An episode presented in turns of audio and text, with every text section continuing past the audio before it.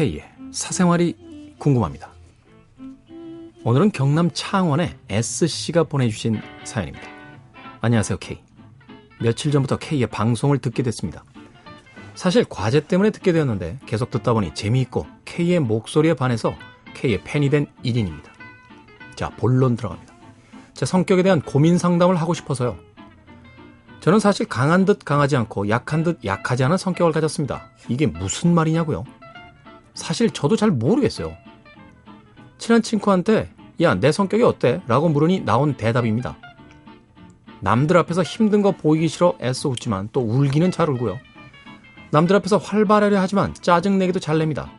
한마디로 이상한 성격이죠. 자존심이 세서 그런 것 같은데 자존심이 세다고 하기에 제 귀는 또 너무 팔랑거립니다. 나만의 성격, 나만의 생각을 가지려면 어떻게 해야 하나요? 내 생각이 옳았다고 스스로에게 위로받고 싶고 흔들리지 않으려면 어떻게 해야 합니까? 구구절절 쓰면서도 K가 제 사연을 이해할까 의문을 가지고 이렇게 올립니다. 도와주세요. 나만의 성격이라는 게 있나요?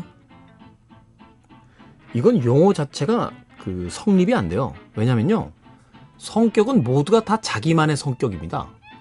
그러니까 굳이 나만의 성격이라고 한정사를 쓸 필요가 없어요. 외모가 똑같은 사람이 단 한 명도 없듯이 성격도 똑같은 사람은 하나도 없습니다. 그러니 굳이 나만의 성격을 갖기 위해서 노력하실 필요는 없습니다.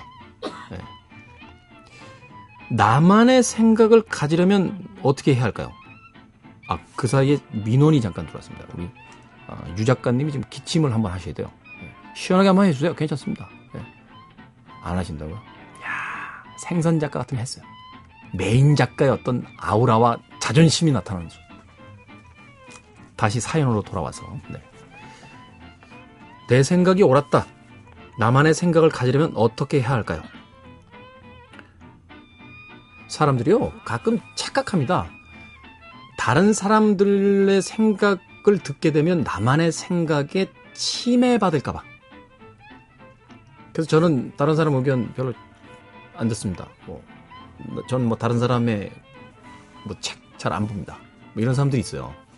바보죠, 바보. 인간은 태어나서부터 누군가에 끊임없이 영향을 받거든요. 텔레비전을 키건 신문을 보건 부모님에게 또 영향을 받고 선생님에게 친구에게. 근데 그 영향이요, 굉장히 한정적이라는 거예요. 그래서 오히려 남의 생각이 흔들리게 되는 경우가 더 많다는 거죠.